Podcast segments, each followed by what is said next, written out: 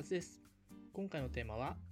スイカの水分量についてお話したいと思います。もう結構夏と言ってもいいんじゃないかっていうくらい暑くなってきました、まあ、スーパー行っても最近スイカをよく見るようになってきましたね。やはりスイカといえばなんかすごいみずみずしいイメージがあると思うんですけども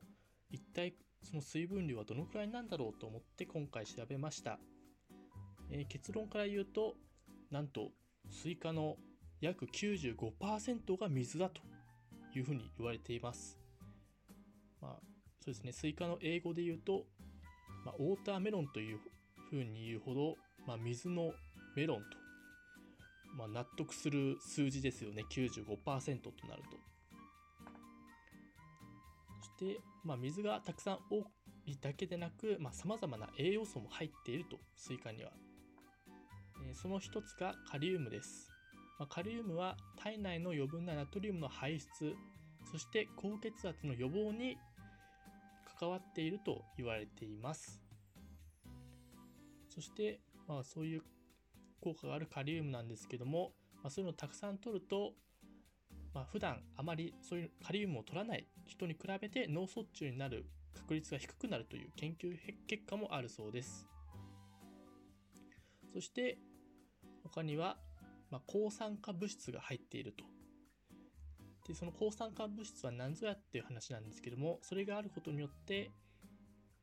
まあ、細胞や DNA のダメージを抑える働きがあると。抗酸化作用以外にもまあ、炎症や脂質を抑える働きがあり、まあ、その結果、まあ、血中の中性脂肪やコレステロールが低くなるようになるそうです。なので私もちょっとコレステロールが少し高めなので、まあ、夏はスイカを食べようかなと思います。はい。この放送では小さな気づきは日常を変え異世界へと題しまして私たちの当たり前にある様々なことを何か一つテーマに取り上げてお話をしています。えー、この放送の評価とそしてチャンネルのフォローよろしくお願いします。えー、まだ梅雨